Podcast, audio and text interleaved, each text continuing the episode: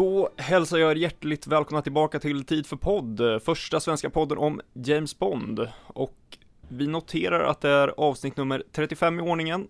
Jag heter Emil och har med mig, vilka då? Ja, Otto heter jag. Och jag heter Rickard. Och Emanuel. Ja, det är fan underbart alltså. Ja, det är underbart. I vanlig ordning, hur är läget med er sen senast vi poddade? Det är väldigt bra. Det känns eh, skönt. Väl inne i semestern nu faktiskt, halvvägs. Så det är trevligt. Jag ska på Elton John idag på Gröna Lund. Det blir jävligt gött faktiskt. Då kan alla kolla upp så vet ni vilket datum vi spelar in. Jaha, exakt. exakt. Eh, så det är trevligt. Det är bra. Bollar över den till Rickard. Undrar hur det är med dig? ja, jag har... eh, jo, men det är bra. Jag har fyra veckor kvar till semestern. Så det, Oj, jävlar. det är som en... eh, Ombytta roller. ja, precis. Det är den värsta uppförsbacken kvar nu liksom. Men eh, det, det blir fint.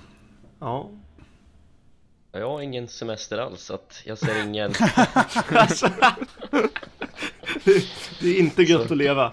Nej men det är jävligt mycket att göra men det är ändå skönt Det är sommar trots allt även fast det kanske inte känns som det hela tiden Även i Norrland. Ja även i Östersund Ja, det är bra. innan du frågar Ja, exakt. Nej men jag håller på att harva mig igenom lite John Gardner Färdig med Seafire precis och snart är jag klar med honom känns det som Men eh, ja men det är skönt Det, det rullar på fint idag tycker jag Ja, för mig har det inte varit gött att leva senaste timmen eller så. Det känns som att jag, man har varit ute och sprungit en fem milar och sen trycker någon upp en mikrofon i ansiktet på en och man, man ska spela in en podd. Eh, ja, fortfarande uppe i varv känner jag mig. Eh, men det Har du, vad har du gjort? Ändå. Eller har jag missat något? Nej, det har bara varit stressigt att hinna göra det jag ska göra innan podden. Ja, Mm. Typ ja. käka mat, för maten vägrade bli klar. Sådana där små grejer som Ja, ja. det bara blir stressigt. Så fick man Ja. käka på en minut och göra det sista. Du låter typ som Daniel Craig efter Spectre-inspelningen Du vill bara Ja. slita upp dina Slita upp handlederna. Ja, Vad, eh, när, när gick du upp? När jag gick upp, Ja, ehm, ja jag vet inte, runt 9-10. För jag vaknade klockan ett och han göra scrambled eggs, bacon och eh, skära lite passionsfrukt. Så att jag undrar vad fan du höll på med. Scrambled eggs går ju snabbt att göra, det slänger man ja. på ett par minuter. Jo, jo, men jag är ju jag Min- också. Ja, min mat var ju en lång process och så. Vad gjorde du för något? Jävla bœuf bourguignon eller vad fan? klockan åtta är du uppe och... Nej men så, eh, så jobbigt var det inte, det var kyckling i ugnen. Åh fan. Så det var inte så jävla... Och sen gick ugnsformen sönder också, så fan. Men eh, vi går vidare in på dagens avsnitt tycker jag.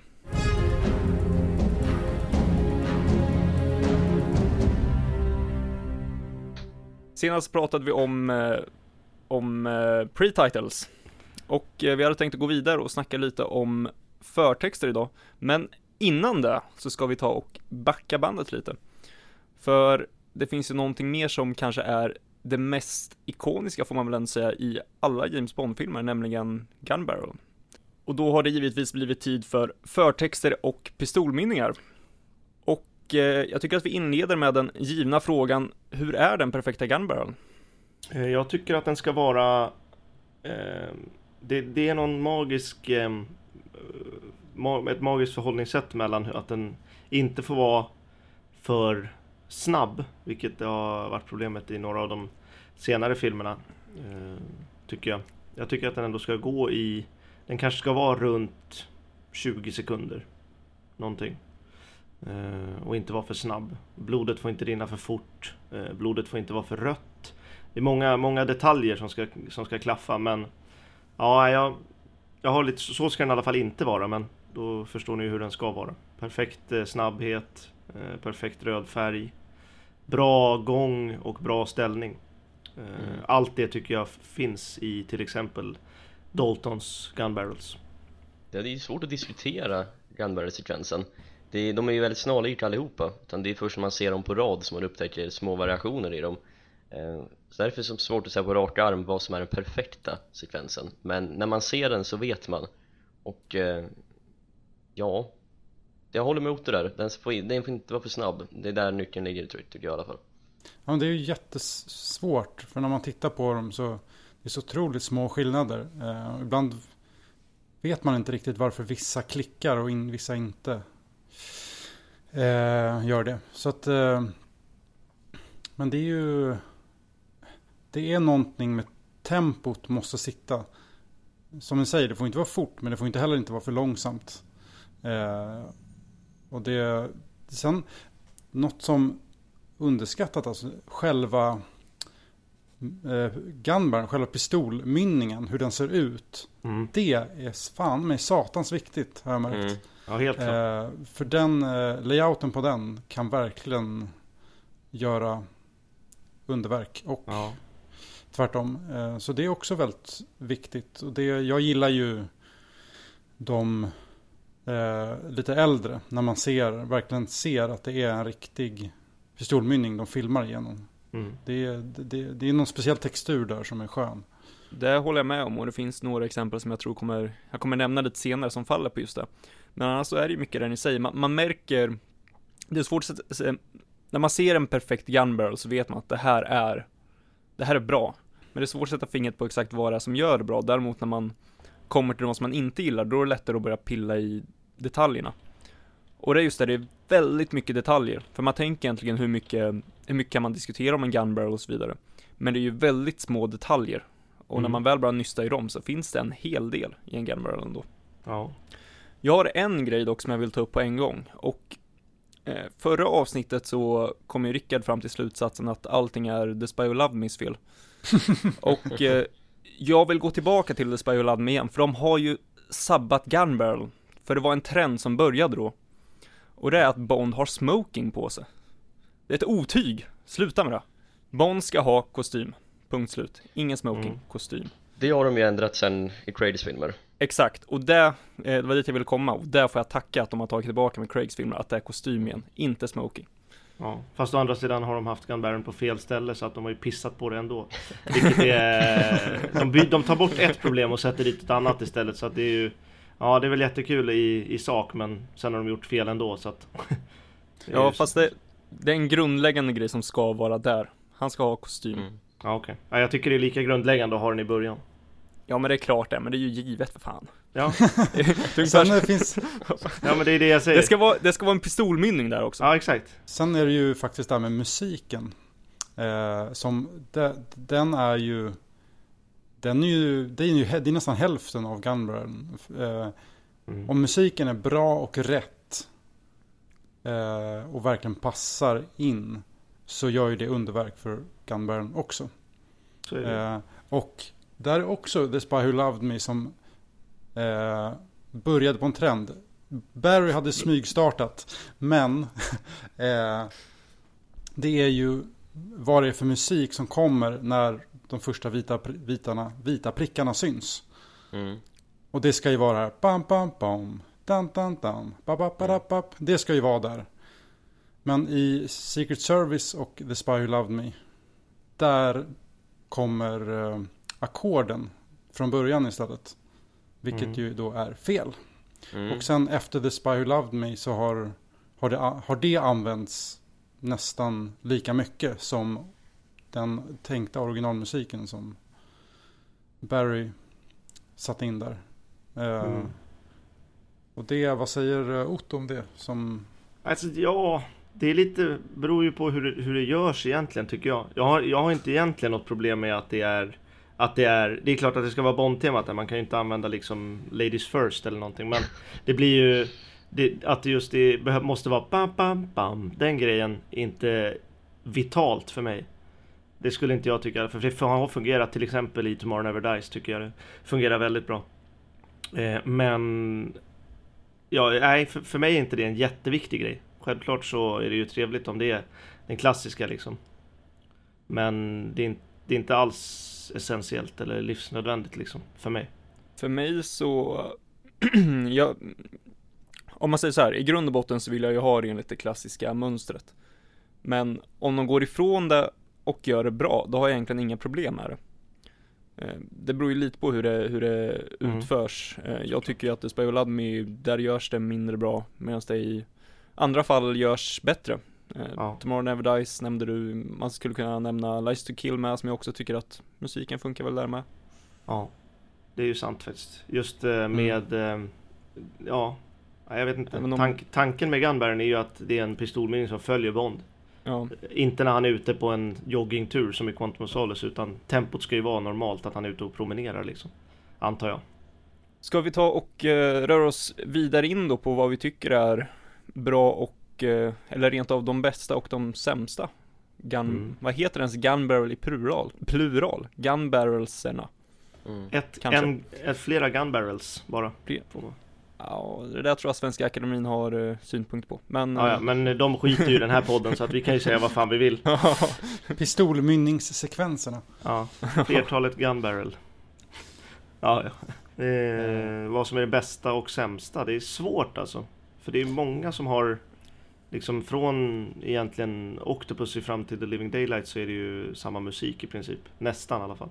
Går lite snabbare i A View to a Kill.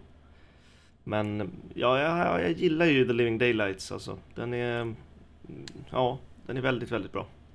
Tack. Ja, ja varsågod. Fantastiskt. Nej men alltså nu när jag, jag kollade på alla i följd nu innan. Och då man kollar på, man, man, de ser typ likadana ut. Och man ser lite skillnader och vissa liksom bara är lite tajtare och känns lite bättre. Och så kommer man till Living Daylight så allting sitter. Ja. Den är perfekt. Ja. Den har liksom, och jag äl- älskar ju Daltons pose också. Ja, den är väldigt bra.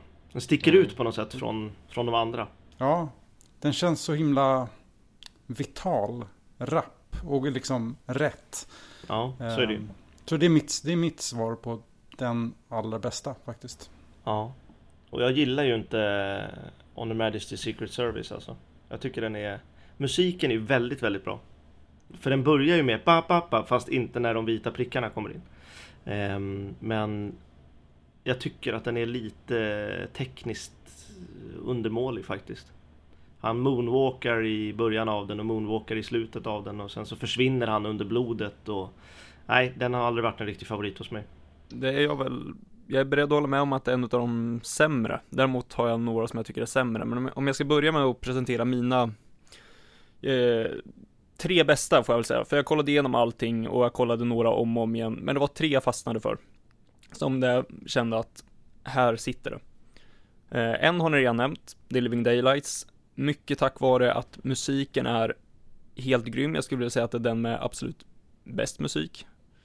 Eh, sitter perfekt i sound och allt. Eh, allting bara stämmer. Och sen så är det eh, två till. Eh, den första är eh, You Only Live Twice faktiskt. Yes! Satt precis och tänkte på den. Ja, för jag tycker att i, bland de här 60-tal, eh, 60-talet, där är det två som sticker ut för mig. Det ena är Thunderball och You Only Live Twice. Och det är vissa skillnader mellan dem. Men musiken, där är det verkligen Thunderball för mig, det är liksom ikoniska Ska man göra en klassisk ska man göra den så, eller som i The Living Daylights. Det är två väldigt så här arketyperna för hur en gun barrel ska se ut. Only Live Twice, så det är lite mer nedtonad känsla på musiken, inte lika bombastisk, men den jäkla härlig känsla som eh, gör att man kommer, landar precis rätt in i filmen. Mm, mm. Och den sista är Live and Let Die. Eh, av mycket samma anledning, jag gillar eh, George Martins musik och eh, Roger Moores stil som han har i de två första är grym. Mm, faktiskt. Den är också väldigt vital tycker jag, väldigt levande liksom. Mm. Till skillnad från hans andra. Ja, men det var ju sådana, de tre speciellt, man verkligen fastnade och kände att här är det rätt, här slår allting rätt. Ja. Intressant. Mm. För jag tycker inte Thunderball och Only Twice är särskilt bra alls. Åh fan. För de, ja men alltså, dels så tycker jag Connerys pose är helt uppåt väggarna.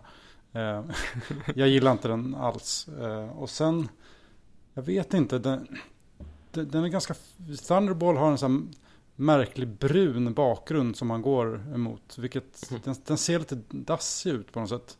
Och eh, Live Twice är, där har de gjort en svartvit istället. Vilket gör att den ser lite, det är ju samma liksom filmat likadan men den är svartvit. Vilket, ja, jag vet inte. De, nej, de funkar faktiskt inte alls för mig. Åh intressant. fan. Min tes eh, håller, som jag och Anton eh, la fram. Att eh, producenterna fångade Connery liksom på sista inspelningsdagen och Mm. sa nu ska du göra en gun barrel och han bara vad är det för något? Äh, du ska bara gå här och vända dig och skjuta. Ja. Fattar ingenting vad han höll på med liksom. Connery har aldrig sett sina egna filmer, så han vet inte att, den där, att Gunbarren är innan filmen börjar. Exakt, han har inte varit på premiären och Dr. No och de på sett hur det var i den filmen utan han bara, nej ja okej jag, ska, jag fattar ingenting men typ så. Han går på röda mattan på premiärerna, tar lite bilder, sen går han och hänger i baren. Ja, exakt, exakt. Nej, den tesen håller ju fortfarande. Den får ju bara vatten på kvarnen. Det är nice. Ja, de arketypiska tidiga för mig, det är ju Goldfinger från Russia With Love. De tycker jag håller riktigt hög klass. Ja, Eh, De känns bara så himla klassiska, ikoniska och Bob Simmons är ju en fin människa på många sätt. Ikoniska ja, men det är ju flera saker som blir fel med dem. För det första att han hoppar. Det för mig är Mm, lika konstigt som Connerys vajande stil. Jag har aldrig gillat hoppet och för det andra så, han går inte utan han, lunkar. ja han lunkar fram så pricken stannar nästan mitt i skärmen och sen så tar han två steg och sen hoppar. Och då är det inte liksom promenadsteg, då är det smygsteg och så hoppar han. Nej, Jag har aldrig stört mig på det faktiskt. så ska det inte vara, utan den ska gå ut längre in i kant, äh, längre ut mot kanten och sen ska Bond självsäkert promenera och sen vända sig om. Ja. Inte smyga och sen hoppa. Det är, nej. Det kan jag faktiskt hålla med om. Jag gillar ju ehm, Det är det jag gillar med Dalton till exempel. Att han Mm. ser ut att vara på väg någonstans mer än att han är ute och plockar blåbär liksom. Ja, för där liksom pricken stannar ju nästan redan i mitten. Det är så här, ja man hade kunnat skjuta på en gång. Ja exakt. Pricken kommer upp och han skjuter direkt liksom. Han kan Ja. lika gärna stå och sikta liksom direkt. Nej jag måste hålla med Emil där faktiskt. Ja, Eller måste, jag gör det helt enkelt. Jag håller inte med Emil där. Jag tycker att Goldfinger är den perfekta gunbäraren faktiskt. Och eh, mycket är faktiskt för att jag tokdiggar Bob Simmons eh, hela stil. Och jag vet inte, Ja. när jag tänker gunbarrel-sekvens så tänker jag hans pose när han har skjutit och när blodet faller ner där. där tycker just Goldfinger, där funkar musiken, den är perfekt eh, tempomässigt. Jag tycker Barrys musik i sig är strålande där. Han bättrar till det lite från From Russia With Love som nästan där var perfektion. Och sen eh, blodets färg och ja, ja men just Goldfinger, där, där funkar det. Det är så mycket Bond det bara blir där. Eh, jag håller däremot med Emil om You Only Twice. Den är, den är bra. Och mycket av samma anledning. Och eh, där är också just gitarren finns med där på ett sätt som den inte gör i vissa andra gamla sekvenser. För eh, under framförallt Moores era så körde ju Barry på väldigt lite gitarr i Ja. Gunbar-sekvenserna och det tyckte jag var tråkigt för det saknas. Jag tycker det, det vara en del i det. Det blir lite mer pampig orkester. Då körde han klarinett och trumpet istället. Ja precis, det var lite mer lättviktigt. Fy fan för klarinetter, det är det värsta jag vet. Nej, nu ska vi inte vara sådana. De är väldigt mycket lika i alla fall Ja, i Roger det. Moores era och som, som ni sa det, från typ 74 fram till 87 så är det i princip samma musik hela tiden bortsett från när Hamlish och Conte kommer in med sina grejer Ja. Contis är för övrigt väldigt bra. Ja. Ja, bra driv i den Ja, Ja. det är det. Men eh, på tal om Simmons, jag vill lägga till en grej. Slutposen håller jag med om. Och den för mig är verkligen superikonisk. Skulle jag välja en stillbild och sätta upp på väggen så är det ju Bob Simmons slutpose när han står och skjuter. mm. Men det är vägen dit som jag tycker är Mm. inte lika, det är ikoniskt men jag tycker inte nödvändigtvis att det är bra.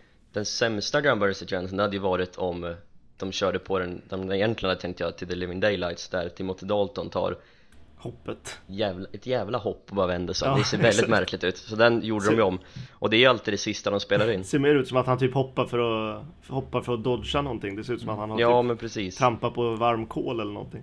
för att eh, Gunbury-sekvensen är ju det sista de spelar in just på inspelningen Så är det ju alltid Och eh, där gjorde de ju om den väldigt sent i processen Jag tror det var till och med så pass sent att det var innan inspe- alltså innan eh, premiären, bara ett tag innan Ja. Förstod att de gjorde helt fel där Ja. Om jag ska ta mina eh, sämsta då, för det är inte Bob Simmons, eh, så pass dåligt är det absolut inte. Men det finns två som verkligen sticker ut negativt för mig. Eh, Den första är Goldeneye och det är helt på grund av musiken. Eh, Men sen så finns det en till där exakt allt går snett utom en grej och jag kommer avsluta med den för att få lite positivt. Men där exakt allt det andra bara är helt åt helvete, rent ut sagt. Och det är Quantum of Solace. Och jag kommer Yes. inte ens nämna det faktum att den är på fel ställe. Det är, ja, det är uppenbart att det är fel. Men i övrigt så är allting är fel. Den är på tok för snabb. Blinkar man så har man missat den. Designen som vi pratade om förut är Alltså det, det är så fel så det går inte. Det är som att hela gunbarreln är ihoptryckt. Alltså hela pistolmynningen liksom är ihoptryckt. Mm. Eh, det ser ut som att de har filmat eh, ungefär som att man har filmat Con, eh, Craig från jättelångt håll och sen zoomat in så det som är nära blir ihoptryckt. Mm. Det är så det ser ut och alltså en, en femåring i paint hade gjort den snyggare. Det är så förbannat fult. Så där har vi ett exempel på dålig design. Och sen också eh, Craigs hållning och gång, alltså han han vajar fram, det, det ser ut som att eh, han har sovit i kostymer och sen så väckte de han klockan fyra på natten och så ska, ja men gå. Det, det är så han promenerar, det är, allting är bara åt skogen, förutom en grej. För att jag vill avsluta någorlunda positivt. Och det är att det här är Arnolds bästa musik.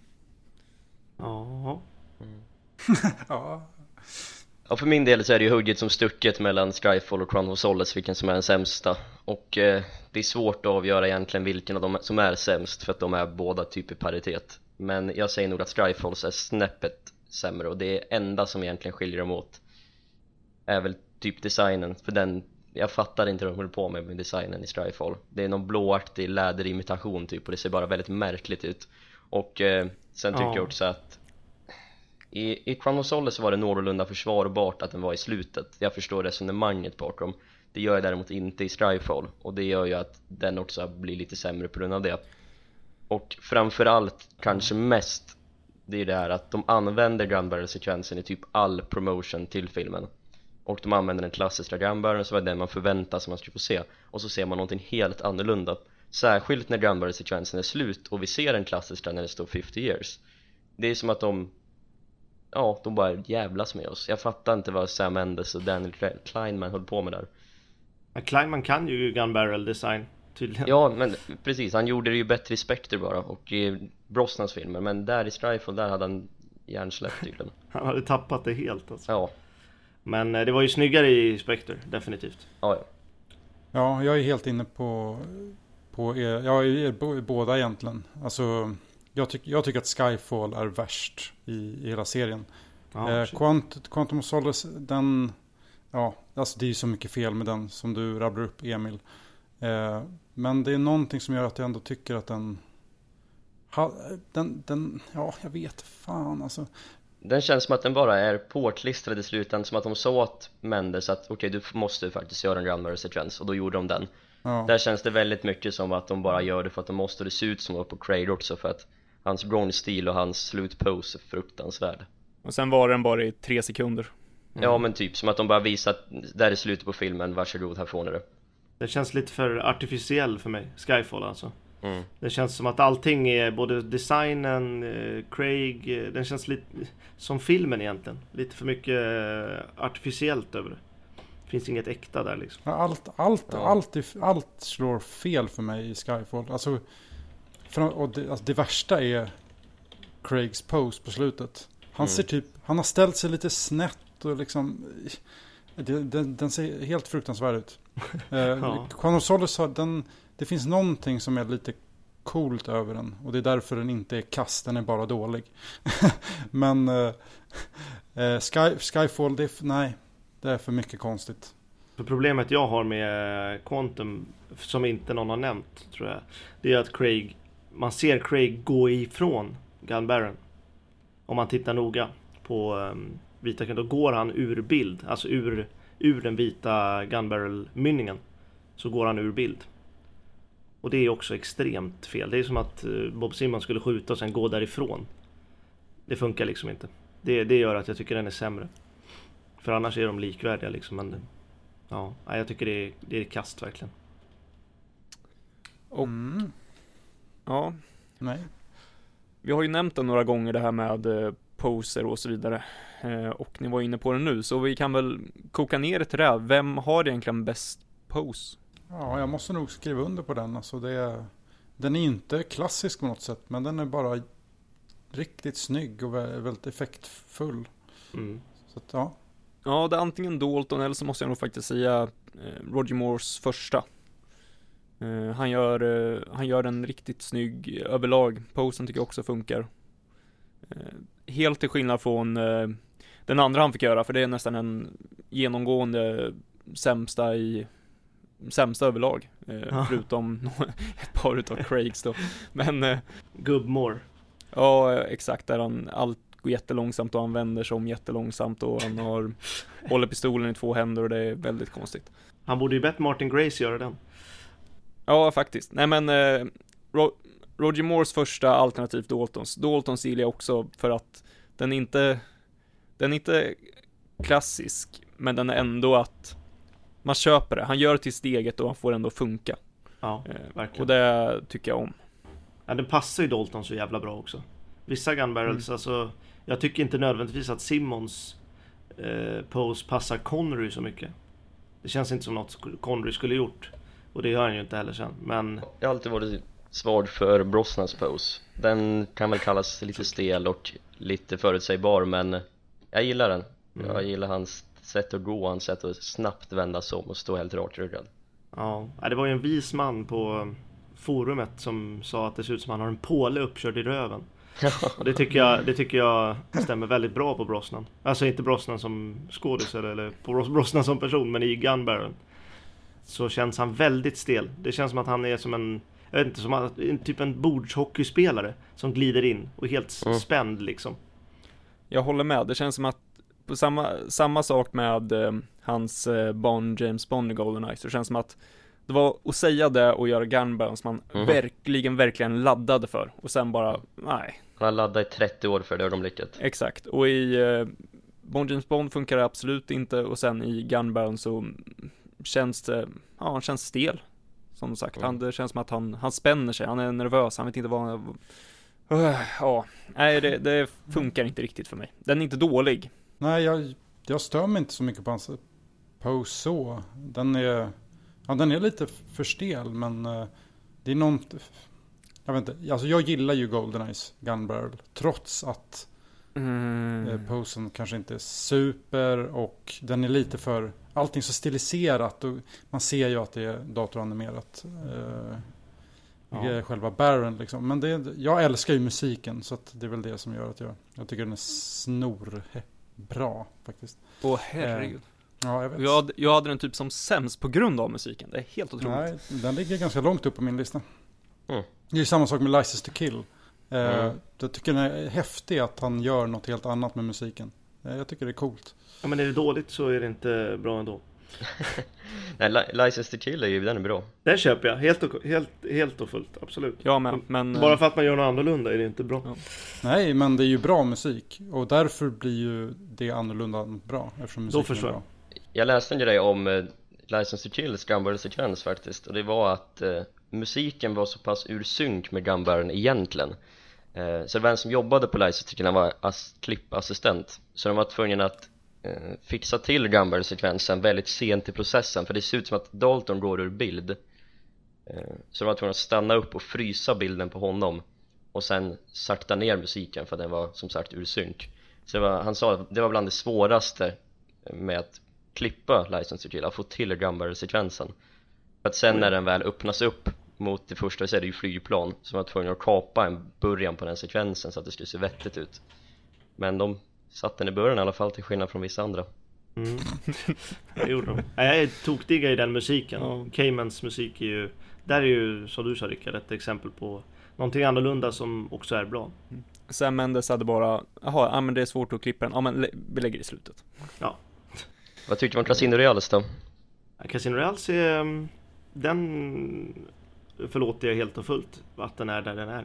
Mm. För det är ju, Alltså- ja det är förståeligt och den är ju Alltså jag har aldrig riktigt varit ett fan av designen av det Faktiskt. Och det är ju det enda man kan egentligen betygsätta för eftersom den inte har något Bond-tema eller något. Den går ju inte att, den går inte att ranka och, och liksom jämföra med de andra. Nej. Eh, Men för den, och jag håller med om att designen på, på den är ful. Men för vad den försöker göra och vad den idémässigt är för någonting så tycker jag den är helt fantastisk. Alltså jag tycker Ja. den är en extremt cool idé. Mm. Ja, ja definitivt. Det här med, jag vet inte om jag nämnde det i det avsnittet. Men det här med att, eller så har jag tolkat i alla fall. Att, att vi nu i Casino Royale så ser vi hans första mord. Eh, genom eh, ja, en annan variant av Gunbaron. Ja, precis. Vilket gör att i alla filmer tidigare än det. Så varje Bondfilm börjar alltså med att visa Bonds första mord i någon Mm. sorts stiliserad form. Ja. Det tycker jag är en väldigt cool idé. Ja. Verkligen. verkligen. Det tar ju inget ifrån själva storyn eller serien liksom, utan det är bara en liten fin liten touch tycker jag. Jag gillar det. Jag håller med Rickard från början till slut. Ja, det är bra. Så du gillar Goldeneye-musiken alltså? Underbart. ja, I allt Rickard har sagt håller du med honom? Där kom den. Det där ljudet. Ja, Ja men När jag tänker på Gunbarrel-sekvenser så tänker jag nu för tiden på två ögonblick. Och det första ögonblicket är såklart på Spectre-premiären när man hörde Bond-temat över, över MGM-loggan och det bara drog igång. Då jävlar, då var det, då var det gött- att leva. Och andra, det är när jag var i London och såg Living Daylights och faktiskt såg en traditionell Gunbarrel-sekvens i början på en Bond-film. Det har inte jag varit med om förut och det var jävligt Nej. häftigt inte jag heller faktiskt. Jag började ju min bioupplevelse med Quantum of Solace, då förstår du hur, hur bra det var ja, hur bra det var att se Spectre sen. Underbart alltså. Jag tycker att Spectres Gunbarrel ändå funkar. Mm. Men Problemet är ju att den, precis som resten av filmen, ser ut som att filmen har fått gulsot. Ja, jo, Att definitivt. pricken inte är vit, den är lite gulaktig. Allting är lite gulaktigt. Ja, men så är det. Är De har, Konstigt. de har rökt mycket gula Blend när de klippte filmen.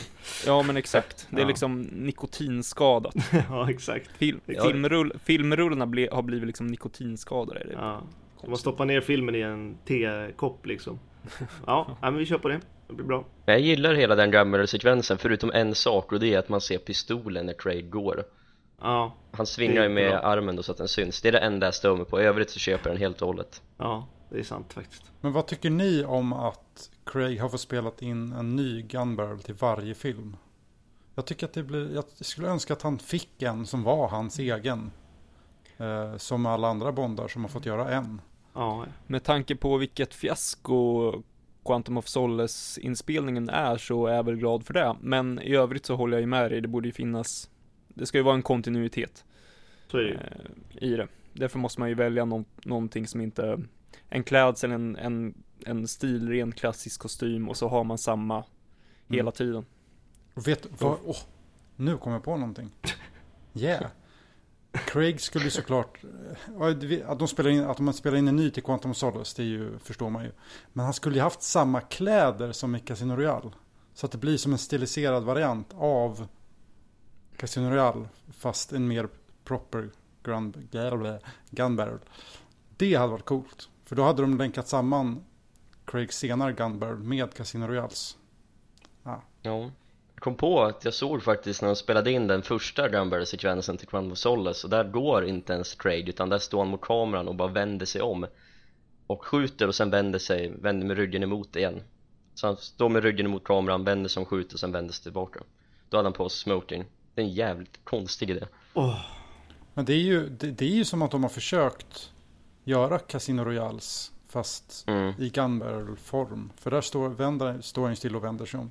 Jag tänker, hur hade de tänkt då? Hade det kommit bara en, en Gunbarrel-sekvens utan någonting i och sen bara Alltså en traditionell tänker jag, utan att han går och sen ser vi honom eller Hur hade de tänkt där?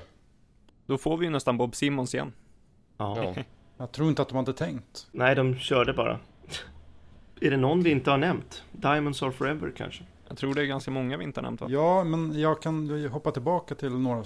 Jag, jag har inte sagt alla som jag tycker är bra. Octopussy är underskattad. För den Mm. gör allting rätt. Fast det kanske inte, allting kanske inte är 10 av 10. Men det, det, den är otroligt gedigen. Eh, ja som hela filmen Ja, Man känner direkt att det bara, det här är en, det här är en Bondfilm. Det är en Bondfilm, ja precis Ja, Mm. Sen måste jag ju hinna få försvara Secret Service också. För jag är ju, jag är ju svag för den. Eh, ja. eh, ja, det mesta är nästan posen. Jag tycker posen är svinhäftig. Jag älskar, jag vet inte, det är en... Ja. Fan. Och sen försvinner han, Rickard. Jag vet, det, det har jag inte så problem med. Problemet är själva freeze. När att, de, hur, när att de fryser honom för tidigt. Det ser lite kon- märkligt ut. Men att han moonwalkar då?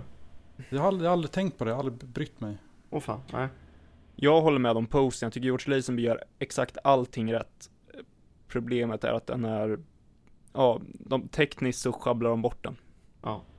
Eh, Jag tycker också att musiken funkar i den. Ja, men, ja också, musiken gör mycket också. Sen måste också, att det är en, om man kollar på själva ja, pistolmynningen, så att säga.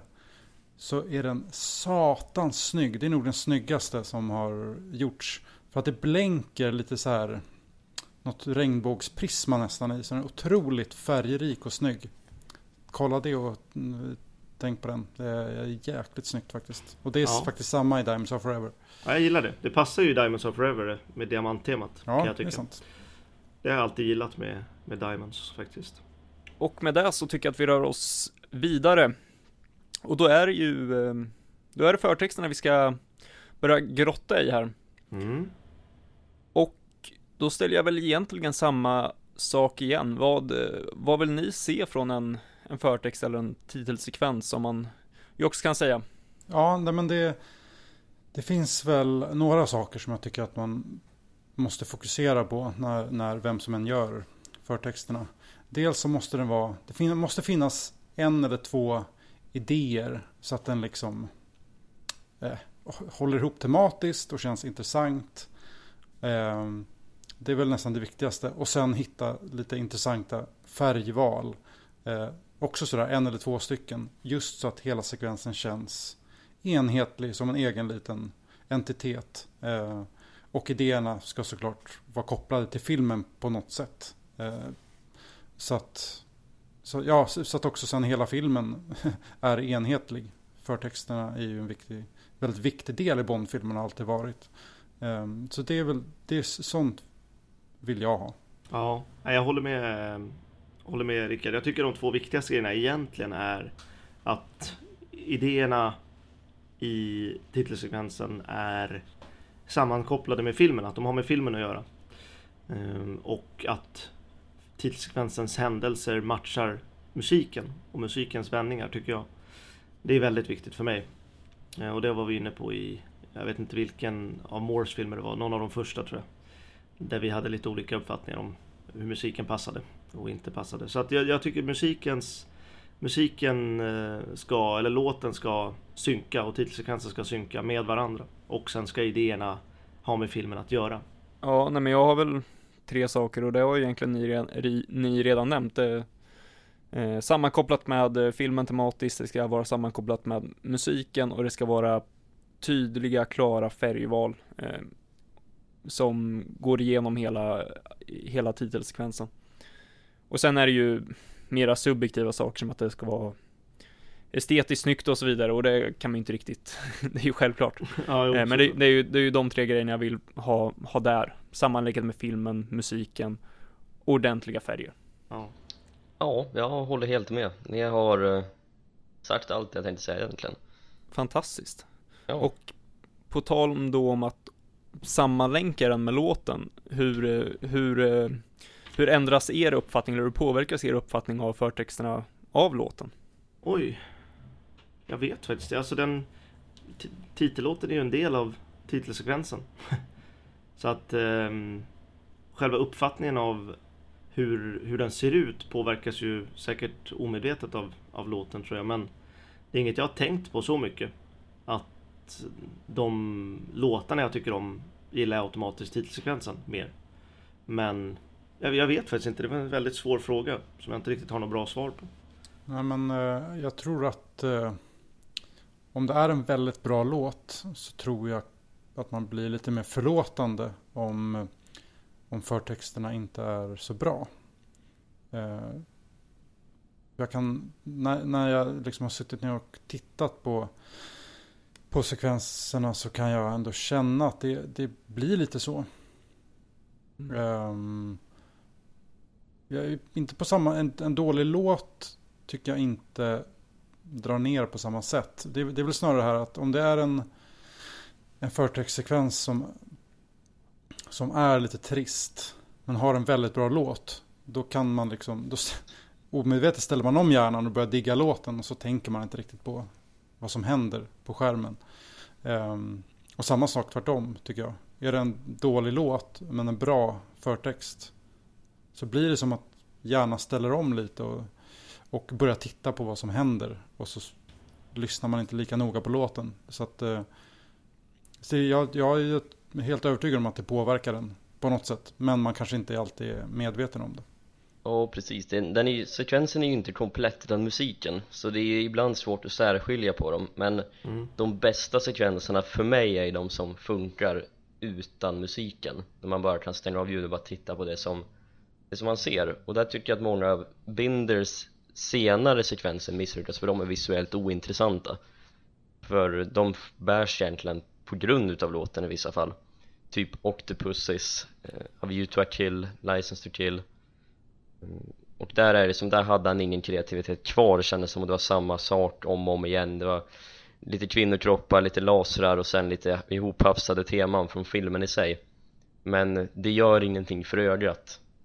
Och eh, många av de bättre i mitt tycke typ Skyfall, Thunderball och You Only Live Twice de funkar bara som Stäng av ljudet och bara njuta det du ser. Ja, jag var tvungen nu eh, inför det här avsnittet att kolla på, jag kollade igenom alla igen, men på vissa var jag ju tvungen att stänga av musiken. Eh, och jag försökte kolla på några, några utan, några kollade jag bägge och några kollade jag bara med. För jag tror också det att vissa, det blir väldigt sammanlänkat med, eh, med musiken. Och speciellt de som länkar otroligt bra, där kan det nästan vara en ännu större poäng att, att, att, att stänga av för att se hur det funkar utan musiken. Eh, för då kan det ju också bli att man reagerar på det synmässigt för att det interagerar med hörseln och därför blir det kanske omedvetet att man känner att det är bra för att det blir sammanlänkat men det kanske inte är så visuellt intressant egentligen. Mm. Eh, ja, ni förstår, men jag tror också det att man omedvetet, omedvetet så, så blir man påverkad. Mm. Så är det. Eh, och eh, Em- Emanuel var ju inne och nosade på det lite, så vi kan ju gå igenom vilka vi faktiskt tycker är de bästa. Ja, jag har egentligen två tror jag som sticker ut. Det är tre möjligtvis, men två som jag kom på nu direkt. Som jag egentligen alltid har nämnt. Och det är ju dels From Russia With Love av Robert Brown John. Och eh, Send the Spy Who Loved Me av Maurice Binder.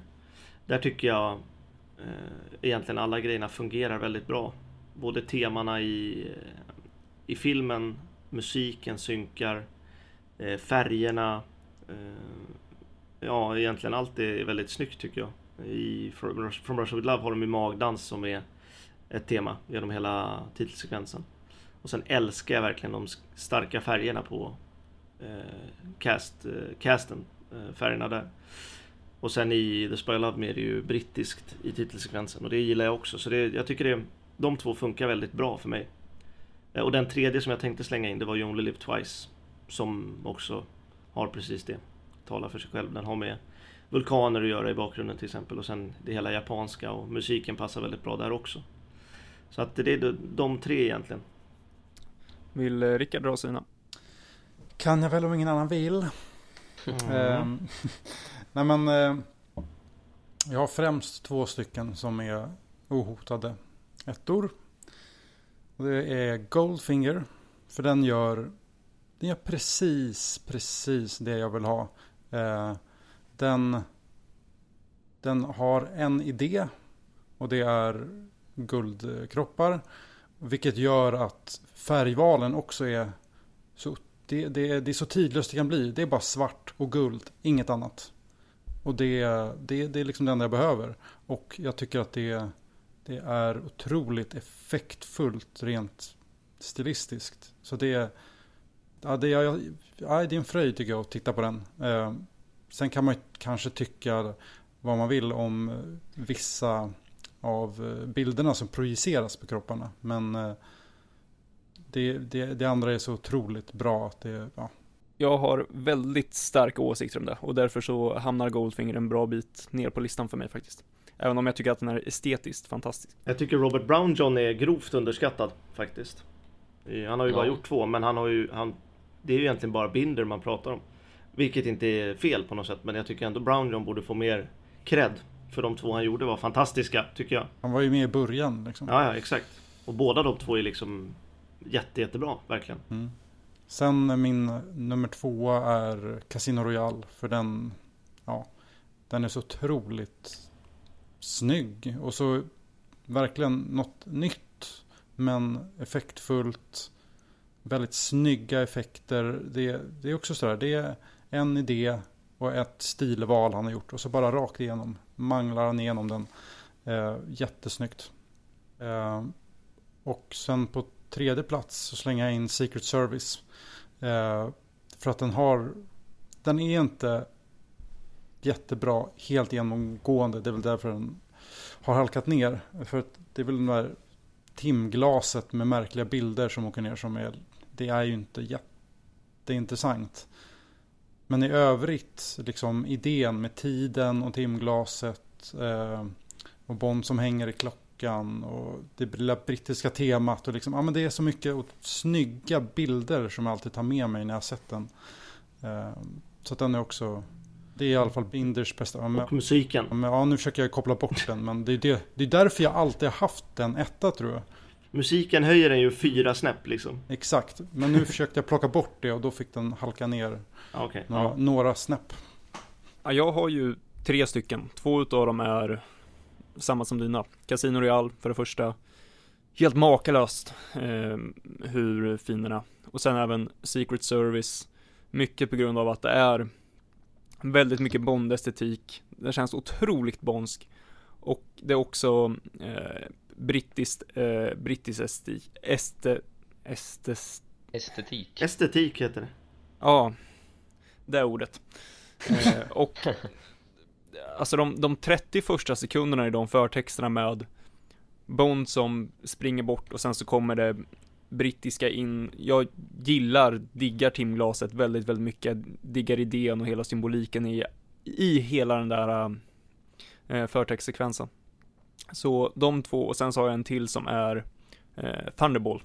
Och det är för att det är eh, bra färger. Oj, jävlar.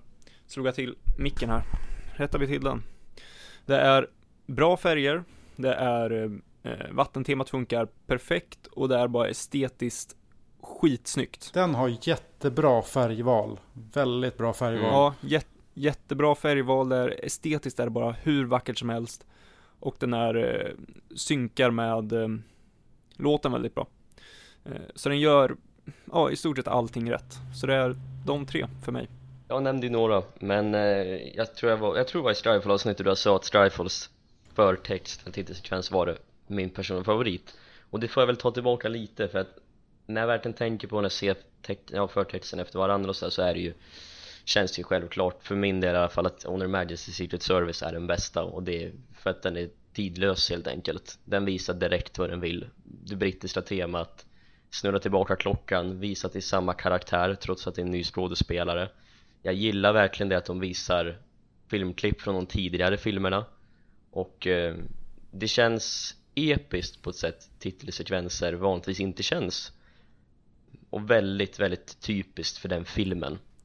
Men annars tycker jag väl att Strifefall kommer på andra plats. Mycket av samma anledning att den känns episkt storslagen.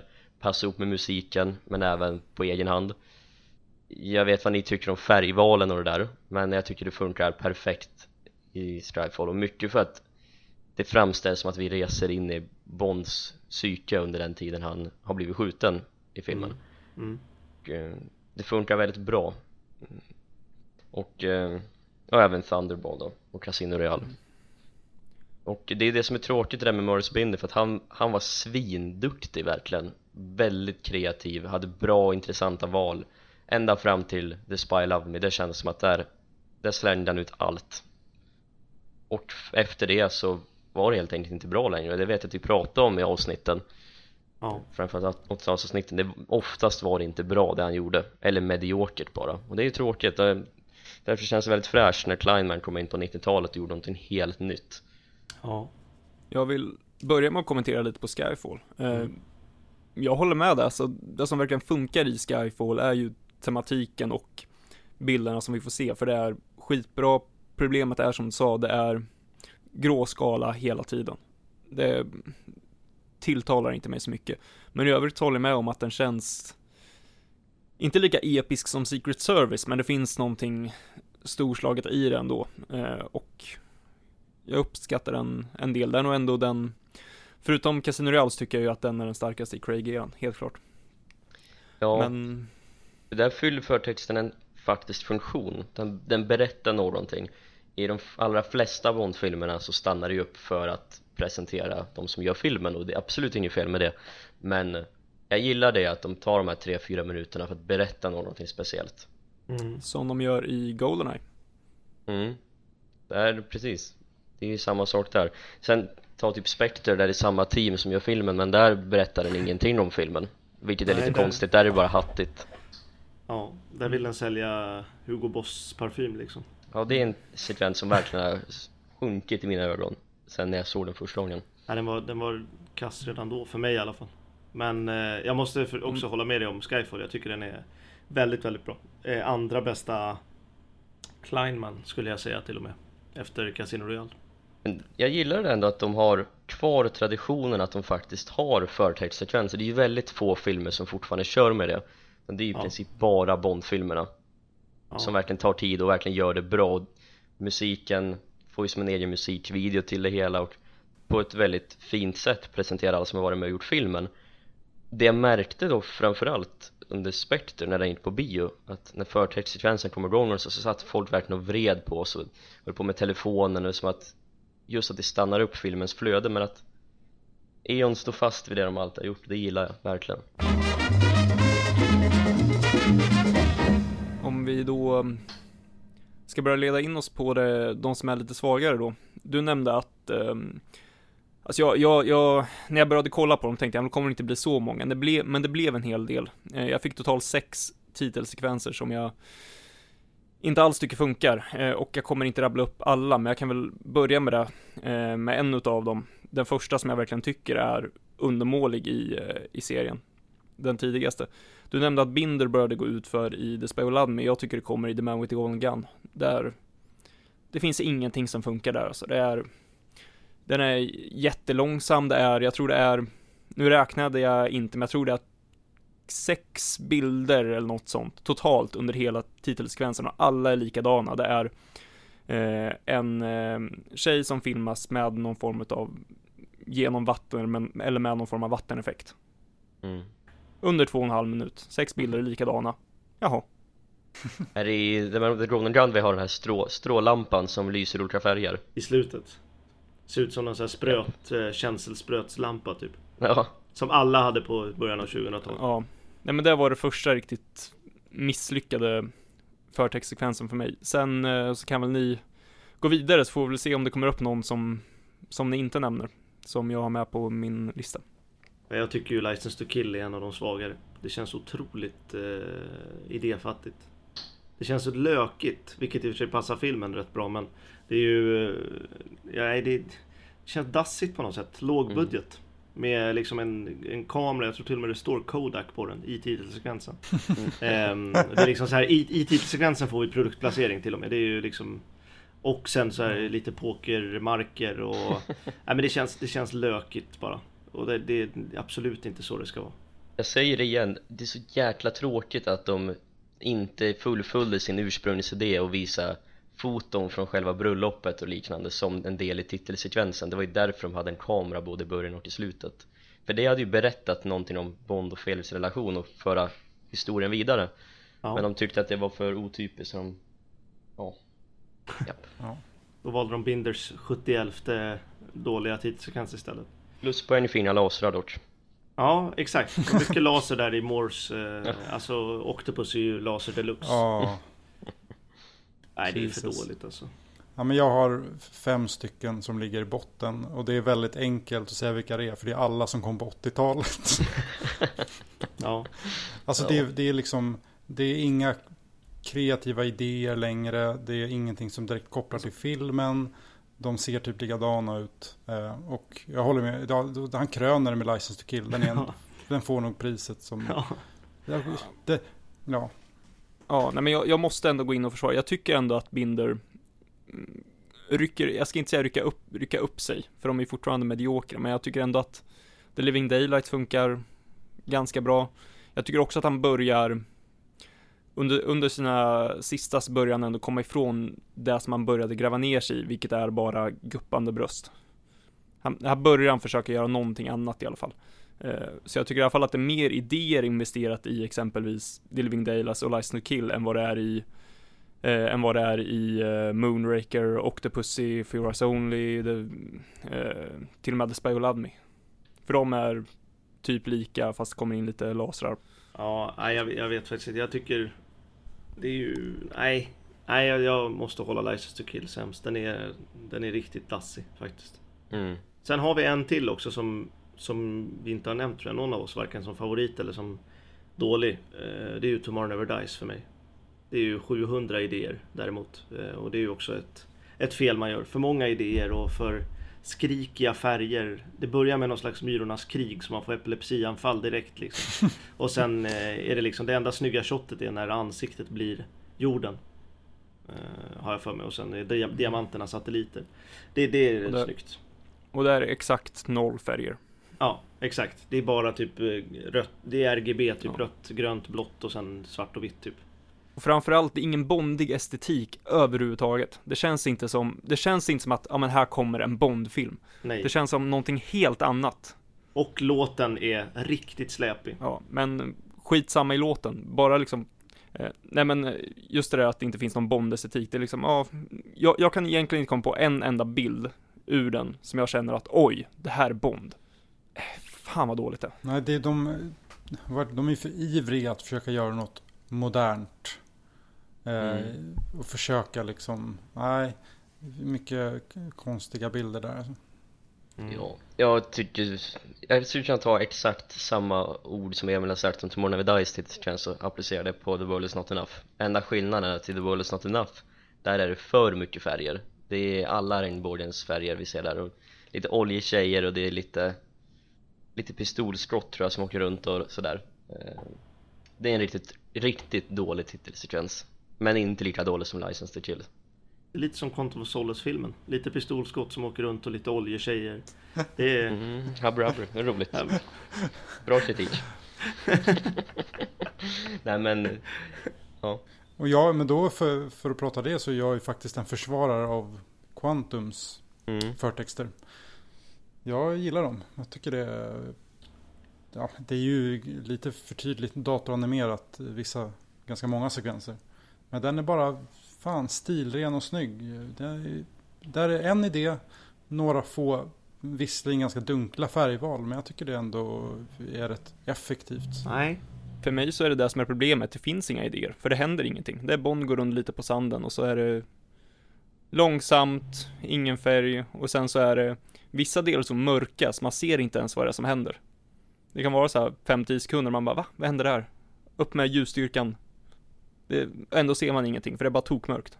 Jag gillar den. den, den har många Jag tycker just det där att den har en idé och håller vid den och sen tycker jag att den har en bra retrostil Det jag däremot irriterar mig på det är ju textstilen Där tycker jag att det alltid ska vara samma och det är den de alltid typ har kört med men i Quantum så är det ju någonting helt annat och den är alldeles för distraherande och framförallt för stor så man tittar mer på texten än på vad vi, än faktiskt visuella och det är fel Jag tycker ju titelsekvensen påminner mer om någonting ur ett tv-spel än ur Bond-filmen. Det är den som mest skriker tv-spel för mig, av alla. Den känns verkligen som att den skulle kunna sättas in i typ Quantum of Solace-spelet. Bara för att ta ett exempel, men någon av de nya Bloodstone eller Legends eller vad som helst. Ja, den har ingen Bond-filmskänsla alls för mig. Den har mer tv-spels Bond-känsla. En som vi inte har diskuterat det är ju Die Another Days. Och där är det ju skönt att man kan, faktiskt kan stänga av ljudet för där vill man stänga av ljudet. Ja, och det är ju bra där att den fungerar utan musik. För den har ju faktiskt bra bra bilder. Och jag tycker den är ja men just att den fortsätter att berätta lite av filmen. Och det är typ en av filmens höjdpunkter. Ja. Och jag gillar det här med isen och skorpionerna och att vi får se Bond bli torterad så det är även där kändes det väldigt fräscht av Kleinman Jo, men det känns ändå som den filmen där det eh, egentligen är en av de filmerna i alla fall där, där titelsekvensen faktiskt är närmst att vara en scen. Om man Mm. säger så. Då, där har vi ändå liksom mycket riktiga shots på Brosnan till exempel i, i fånglägret där. Eh. Det är effektivt berättande, jag gillar sånt Mm, det kan jag faktiskt hålla med om. Det finns en till som inte har nämnt som jag bara måste nämna. Och det är musikvideon. För det är fan ingen förtext. For your eyes only. Nej, det, nej, det är ingen höjdare alltså. Det finns inte mycket där och. Åh fy fan vad dålig den är. Alltså jag blir eh, provocerad. Nej men alltså det är ju, ja det, det är en dassig eh, 80-talsmusikvideo och sen så är det guppande bröst deluxe. Det är bara, eh, ja, nej, jag orkar knappt ens. Men nu tog jag upp den. Fy fan vad dåligt det. Jag måste ändå få säga att jag tycker att det är... Visst, det har blivit en, en tradition i Bond-serien att det ska vara nakna kvinnor i, i förtextsekvenserna. Jag, jag tycker att det är ganska skönt att man har kommit bort från det. För det...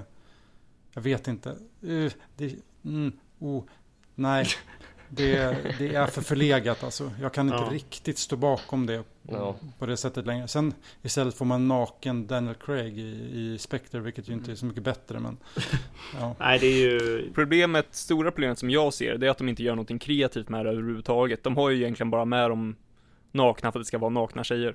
Ja, Jämför det exempelvis med, ja men hur det var på 60-talet, där fanns ju i alla fall någon form av idé med det. ja. Eh, att, eh, ja men projicera det på en magdans i eh, From Russia With Love eller eh, dykningen i Thunderball och så vidare. Men när det bara är tjejer som hoppar runt som där i Few Eyes Only, då är det, jaha, Ja, då, då, då tycker jag det känns jättekonstigt för mig. Mm. ja. Det där är ju The Man with Golden Gun ett praktexempel på det. Hon bara ligger i en vattenpöl naken i 30 exakt. sekunder. Inget syfte alls, ingenting projiceras ju ens på henne. Hon bara ligger Och där. det, exakt, det händer ingenting. Det är bara liksom en, en tjej som ringer i, eh, ligger i vatten i Ja. 20 sekunder. Jaha. Ja, ja. Nej, det, jag tycker det är en sak som de ska hålla sig borta från, tycker jag, är att ha med, eh, det har ju varit mest med Craig nu, att ha med liksom filmat material på Craig. I så fall ska det vara silhuetter som de hade i Moore-filmerna till exempel. Men inte riktigt, alltså riktigt filmat material på Craig där det ser ut som att han typ gör reklam för någon parfym eller någonting. Det tycker jag de gärna får skippa. Hellre silhuetter, det behöver inte vara just på nakna damer liksom, men att det ska vara silhuetter, det, det tycker jag är bondigt. Jag tycker överlag att han som spelar Bond inte ska vara med. Eh, om det inte har vissa speciella syften. Jag tycker det funkar i två utav dem. Och där, jag kan köpa det i The Spy Who Loved Me och jag kan köpa det i Casino Royale. Ja. Annars tycker jag inte att, ja men, speciellt Binder under 80-talet, då kändes det som att han bara slängde in Bond bara för att. Men det fanns egentligen inget syfte med Bonds närvaro där. Eh, Så jag tycker att ska Bond vara med i titelsekvensen måste det finnas ett syfte med varför är han med? Vad är det, vad är det man vill berätta med att han är med? Ja. Ja, i Binders 80-talsjobb så är det ju dessutom samma klipp de återanvänder från The Spy Loved Me Ja. Vilket gör att man ser en, en Roger Moore från 77 men vet att Roger Moore inte ser ut så länge det är vi utvecklar till Nej, En liten besvikelse så är det ju verkligen. Ehm, jag, vill, ja, men jag vill också nämna Dr. No faktiskt. För det är ju faktiskt en förtext, vare sig man vill det eller inte. Um, alltså jag, jag gillar ju den retrokänslan den. Den känns så jäkla mycket 60-tal. Ja. Med färgerna och prickarna som hoppar Jag tycker den är ganska cool. Sen är det just um, neondansarna sen kanske. Ja, är väl inte det mest spännande valet. Men just början tycker jag är, är cool med prickarna som... De är inte nakna i alla fall. Det är de förvisso inte, det är alltid något. Ja, exakt. Prickarna har kläder på sig. Ja, exakt. Nej, jag tänkte de neondansarna såklart. Ja, jag förstod det. Ja. Eh, ja, det är lite samma färgval där som i From Russia With Love också. Väldigt Mm. ja, ljusa färger, jag gillar det.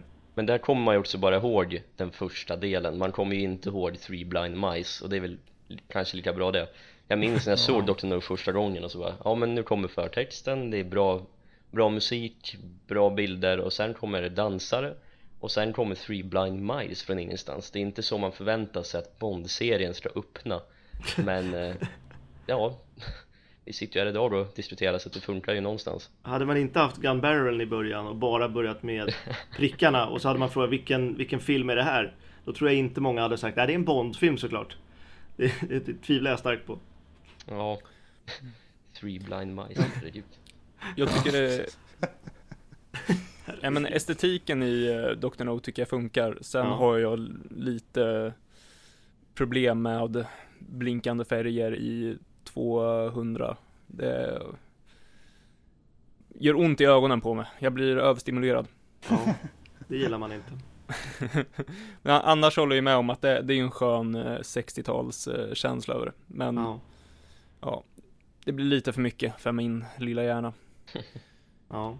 Om vi då ska ta och gå vidare, för det finns ju två personer som har eh, gjort betydligt fler än de andra, nämligen Binder och eh, Kleinman. Och vi kan ta det lite övergripande om deras eh, verk och utveckling. Vi har ju pratat väldigt mycket Binder.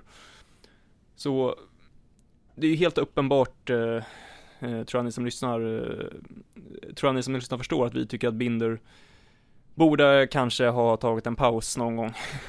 Men eh, för att leda in det på det vi snackade om tidigare så tycker väl jag att hans stora bottenpunkt rent kreativt var kanske inte de absolut sista, utan det var snarare kanske Moonraker och Octopussy. För där känns som det, han upprepade, där var det verkligen bara upprepning. Sen försökte han ändå med någonting annat på slutet. Eh, han började komma ifrån att det skulle vara bara guppande bröst som det var fyra filmer i rad. Eh, med lite text bredvid. Han försökte ändå skapa någonting mer, att det skulle hända någonting mer. Eh, speciellt i Living Daylights. Ja. Men eh, det är helt uppenbart att han att han hade sin kreativa höj höjdpunkt under 60-talet. Ja, vi kan ju också säga det. Det är ju han som har kommit på idén med Gun Baron. Så det är ju Ja. hela hans... Eh, han har ju en väldigt stor del även i det. Om man inte gillar hans titelsekvenser så gillar man ju säkert Gun Barrel-idén. Det finns ju ingen som tycker det är en dålig idé tror jag. Så Men det är den är ju helt briljant. Ja, sista helt minuten otroligt. grej till och med. Mm, inför ja. Dr. No liksom. Men nej, jag, jag tycker ju Binder borde tagit en, en eh, permanent paus egentligen efter eh, The Spy Who Loved Me. Eh, Så hade någon annan fått komma in och göra lite roligare saker. Eh, Även om jag måste ge Binder att ser man hans första titelsekvens och den sista så känner man ändå att det här är samma person. Vilket vissa kanske tycker är dåligt men jag gillar när det är enhetligt liksom. Man känner igen sig eh, även om det är annorlunda i vissa sekvenser men är, man känner ändå att det är samma, samma person som har gjort det.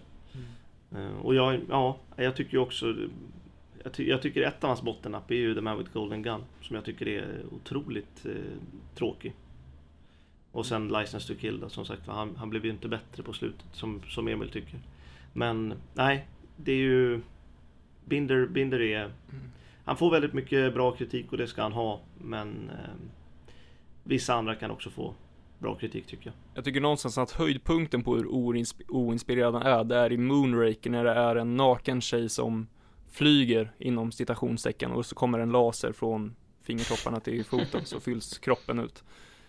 Ja. Vad, vad, Jag tycker lågpunkten för han det är när um, i A View to Kill När den här skidåkerskan får en stråle mellan benen Det tycker jag är lågpunkten för Binder om man, ja, Aviuta Kill är ju hemskt, men om man ska Ja. ge någonting, då börjar han i alla fall exper- experimentera med någon fluorescerande färg och sådana grejer. Ja, det är lite nya idéer. Exakt, Jo, det är där, det är där jag menar, på slutet så försökte han ändå med någonting annat. Ja, Eh, jag tycker de försöken gick dåligt Ja exakt, det, gick, det gick ju åt helvete, men han försökte i alla fall göra någonting annat mot vad hans fem tidigare har varit, som är kopior på varandra och sen en musikvideo inslängd i mitten. Jo, A for, A for effort men F Ja. för resultatet Lite så känner jag Vilken är det som slutar med en tjej i ett champagneglas? Living Daylights. Ja det är Living Daylights Alltså den är inte Den, den, den är också... Vad gör hon där? Det känns ju som typ så här. Det känns ju som en reklam En reklam också för typ Schweppes eller någonting liksom Eller typ någon champagne för den delen Men det är ju så här, nej vad, vad gör hon där? Det var en relevant fråga faktiskt Ja, nej men det, det går ju inte att frångå det enorma han har gjort med serien Framförallt med Gunbury-sekvensen och framförallt det han också gjorde under 60-talet men eh, ja, han är ju en av dem som skulle ha slutat tidigare, definitivt. Och vi har ju varit ändå rätt Ja men vi har ju ändå varit rätt hård mot Binder under våra filmavsnitt framförallt. Vi har ändå varit ärliga med att vi tycker inte att hans verk har varit särskilt bra hela tiden. Och eh, han är ju en av de här första som man räknar John Barry, Ken Adam alla de här som var med från början som faktiskt markant tappade i kvalitet. Och det gjorde inte de andra i samma utsträckning. De blev ju bättre snarare. Ja nästan. precis. Och Binder han var ju känd, eller ökänd snarare för att han jobbade alltid i sista sekunden. Han lämnade in Moonraker-sekvensen kvällen innan premiären. Och det Det märks nog bra. att han Ja men han, han väntade med att sköta upp det och sköta upp det. Och sen när det väl hände så tog han det han kunde ta och spelade in det egentligen. Och många som jobbar med honom sa ju att mycket av det han gjorde var en ursäkt för att få hänga med yngre nakna brudar. Och Ja, ja. det märks ju också som sagt på 80-talet att det var inte mycket kreativitet i det han höll på med ja. det är också det där att om Bond 17 hade kommit 91 som planerat då hade ju inte Morris Binder varit med för att hans Nej. kontrakt sades ju upp av E.ON tillsammans med John Lennon och Richard Maybaum så att han hade ju inte gjort några fler filmer, nu dog han ju visserligen så att han kunde ändå inte ha gjort Bond 17 Alltså, där, men där kom den. där kom den Han gjorde License to Kill och sen, och sen dog, dog han. han, Jag tror överlag att Bond-fans förhållande till Morris Binder kan jämföras lite med hur Star Wars-fan förhåller sig till George Lucas. Att han Ja. skapade det här fantastiska och ikoniska och sen så, så kom eh, Prequels. eh, prequels där George Lucas fick göra de filmerna han ville och bara. Ja, exakt. Jar Jar Binks kommer in liksom. Exakt, Jar Jar Binks som enligt George Lucas är typ Star Wars-universumets bästa karaktär. Ja, Det, och sam, samma sak är det med Morris Binder, han skapade det här fantastiska, men sen så... Eh, ja. jag ger mig fan på att hans favorittitelsekvens är For Your Eyes Only typ. Men då har vi klarlagt det gjort så att License to Kills titelsekvens det är Bond-seriens Jar Jar Binks Det är bra Ja, det tycker jag i alla fall. Nej, jag, jag håller inte med, för mig så eh, är det inte den. Jag, jag kan fortfarande inte komma ifrån att vara en musikvideo som förtexter, jag kan inte komma ifrån det. Nej. Ja, Ja, eh, Kleinman då. För mig så finns det en grej som eh, verkligen eh, han har med, och det är det att efter eh, The World's Not Enough kanske så borde han ha slutat, för då tyckte inte jag att han hade två förtexter i rad som absolut inte var speciellt bra, de var rent av dåliga nästan. Visst, Goldeneye, ganska bra, men inte, inte fantastisk. Skillnaden är ju dock att eh, Kleinman verkligen ryckte upp sig. ja, helt klart. Eh, Men eh, vad säger vi i övrigt om, om Kleinman generellt? Om hans bidrag till, till att kanske modernisera Bond får man väl säga. Men jag tycker han ofta har intressanta idéer som han genomför på ofta ett, ett bra sätt. Det som kan bli lite mycket i hans är ju att det är väldigt mycket som är för tydligt eh, datoranimerat. Eh, det, det är det som man slås för det och det är ju väl helt naturligt i, där vi är nu att nu görs förtexter på det sättet. Eh, men det kan ibland bli lite plastigt kanske. Men, men eh, ofta i alla fall ganska bra kreativa val. Tycker jag. Och han förvaltar Binders eh, tradition på, på, ett, på ett ganska fint sätt. Ofta tycker jag han, han kan han kan sin historia. Ja, det jag känner med, med Kleinman. Jag känner lite utan att veta någonting eller ha någon fakta som backar upp det. Det är mer en åsikt. Men jag känner att Kleinman förhåller sig till Binder lite som Arnold förhåller sig till Barry. Att båda två känns lite som att de är fans av Bond. Och har varit det i alla fall ett, ett bra tag. Och verkligen vill göra det bästa de kan för serien. Och, och det märks tycker jag både i, i Arnolds musik och i Kleinmans sekvenser. Men för att ta Kleinman så tycker jag ändå som, som du sa Rickard, han har ofta intressanta idéer. Och han ryckte verkligen upp sig efter sina tre första. Eh, För då har det liksom kommit ja, nästan jättebra sekvenser eh, tre i rad, sen kommer Spectre. Men eh, eh, ja, han har ju liksom Hälften av dem han har gjort har varit jätte, jättebra, tycker jag. Jag tycker någonstans att Kleinman måste förhålla sig till Binder. För man måste på något sätt förhålla sig till det som har varit för att kunna det, Binders eh, 60-tal, det är ju någonstans så det ska vara. Eh, Ja. Och då måste man ju kunna förhålla sig till det för att skapa den rätta känslan och så vidare. Mm. Samtidigt som man kan modernisera det. Men man måste Ja. ändå förhålla sig till det på samma sätt som man måste förhålla sig till Barry. För annars så, någonstans blir det ju inte Bondmusik. Om man inte Nej. förhåller sig till Barry. Men jag menar, det har ju vissa inte gjort. Nej, jag vet, men jag tycker det är, det är en förutsättning för att kunna ja. skapa någonting bra. Att man förhåller sig till det. Det håller jag med om. Men jag menar, vissa har inte gjort det, så det var därför jag ville förhöja det med Kleinman. Mm. Eh, vilket jag gillar. Vi har ju lite andra killar som har gjort musik. Mm. Men eh, ja, Ja men Kleinman och, ja men inte, det är det, Kleinman och David Arnold, de kommer ju liksom från liknande bakgrunder, är typ jämngamla och båda är lika passionerade för Arnold och för Barry och Kleinman för Binder och eh, när de två kom in på 90-talet och gjorde sina grejer så kändes det väldigt modernt men ändå som att de verkligen hyllade sina föregångare, eller sin föregångare eh, Mhm. och eh, tycker ändå Kleinman rent generellt har gjort väldigt bra grejer. Han har haft några dalar men de har inte varit jättestora. Typ The World Is Not Enough. Men det som skiljer honom åt mest från Binder vad jag tycker det är ju att han har enorm kreativitet och han har det i princip i varje film. Han gör någonting nytt, alltid någonting nytt och det är alltid fascinerande och väldigt mm. bra. Men eh, jag, jag gillar i alla fall det Kleiman gör. Och eh, mm. jag vill gärna se att han fortsätter så länge han kan för tittar man på typ IMDB så har inte han gjort jättemycket utöver Bond. Han har gjort lite musikvideos men det var mest på 80 och 90-talet och han har gjort någon, någon reklamfilm här och där. Men annars så är det liksom Bond som han jobbar med. Och han, mm. han jobb, jobbar ju med de här sekvenserna i 5-6 månader för att få till dem han är ju med på manusmöten och allt möjligt bara för att veta vad han ska göra. Och det gjorde, så gjorde jag aldrig Binder, han jobbar ju aldrig på det viset. Det kan jag inte tänka mig. Nej men jag håller med. Kleiman, eh, man känner ju att han går ju verkligen in i varje film med att han vill skapa någonting unikt. Mm. Och det märker man också för ingen är ju den andra lik, alla är ju unika. Till skillnad från Binders där man märker att de, många utav dem är väldigt lika. Mm.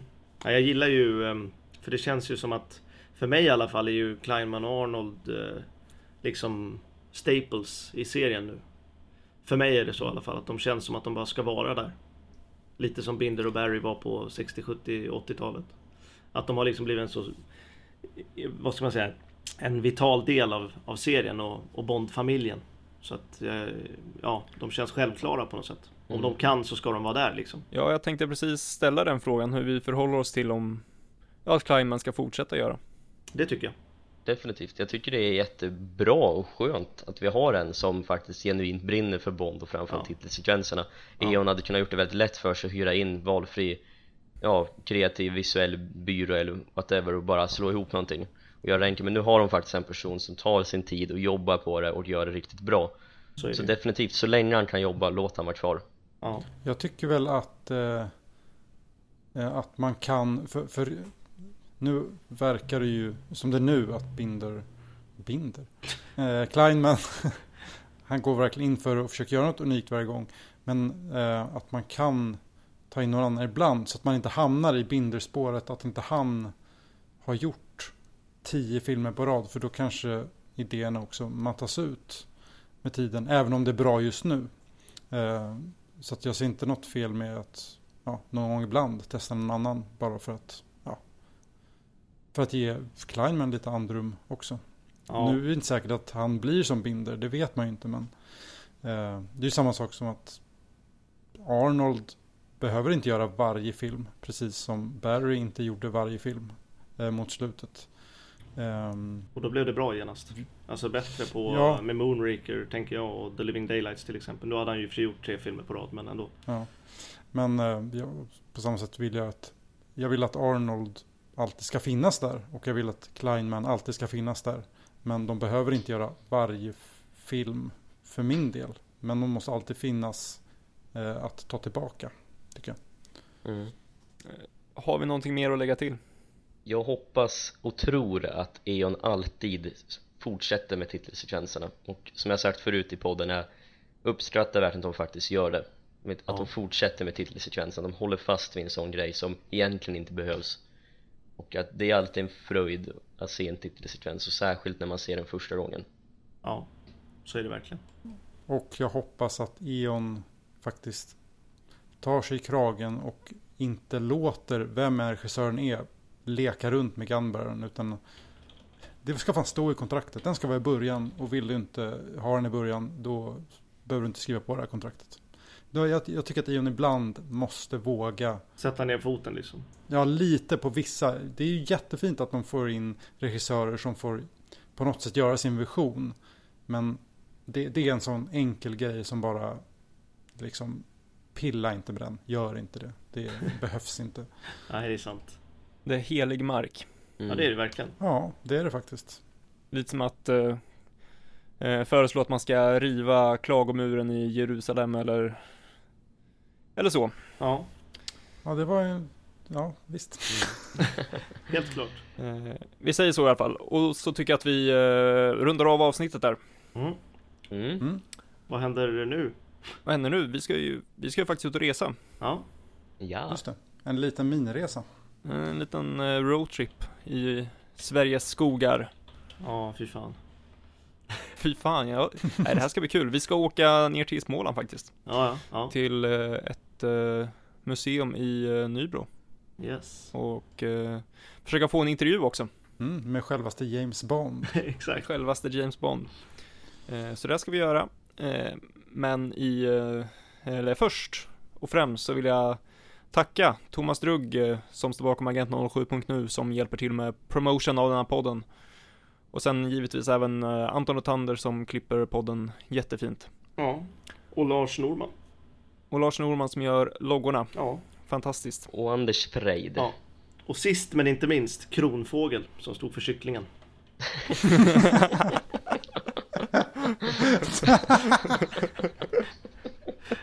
Trots att den tog lång tid så smakade den mumma alltså.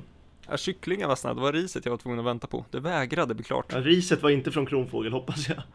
Nej, det var det inte. Fy fan. Kyckling från Uncle Ben och ris från Kronfågel. Ja, det är bra.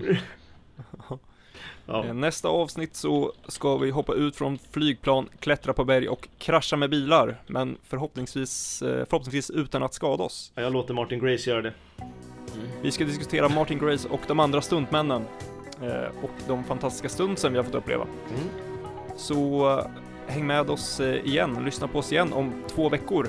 Så får ni ha det så fint så länge. Ja, hula hopp och nyp i stjärten. Ja, tack för idag. Och glöm inte, riv inte klagomuren Jerusalem.